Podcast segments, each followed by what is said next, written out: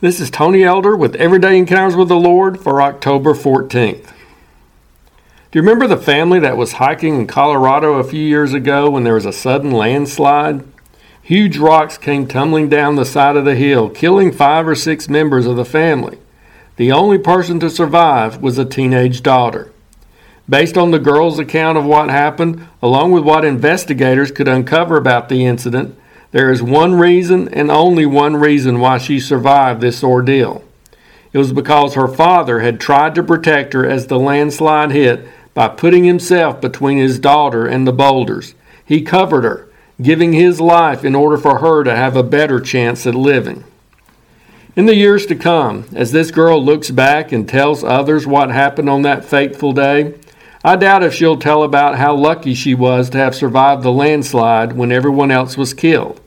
I don't think she'll credit her toughness or her own strength for not being crushed by those huge rocks. I'm fairly certain she won't attribute her deliverance to some scientific explanation about the trajectory of the rocks in relation to where she was standing on the hiking trail in comparison to where all the other people were standing. I'm confident that she'll always tell people the only reason I survived is because of my dad and what he did for me at that moment. My deliverance, my living instead of dying, is all about my Father. It's about his sacrificial act of love on my behalf. We can testify to the same truth about Jesus. Our being delivered from spiritual and eternal death is due completely to him and what he did for us. It's all about him and his sacrificial act of love on our behalf. The Bible says in Colossians 1 13 and 14 that God has delivered us from the power of darkness and conveyed us into the kingdom of the Son of His love, in whom we have redemption through His blood, the forgiveness of sins. The in whom there refers to Jesus. He's the only reason we can have redemption and can experience the forgiveness of our sins.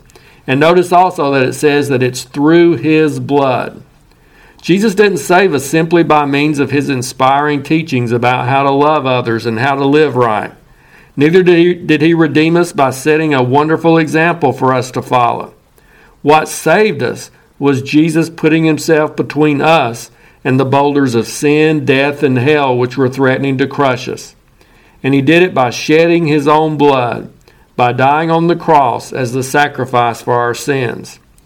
Sometimes we get to focusing so much on what we need to do to continue to faithfully follow the Lord that we lose sight of what Jesus has done for us. If we're not careful, we can start associating our salvation more with what we do or don't do instead of keeping the focus on Jesus, the one whom our salvation is all about.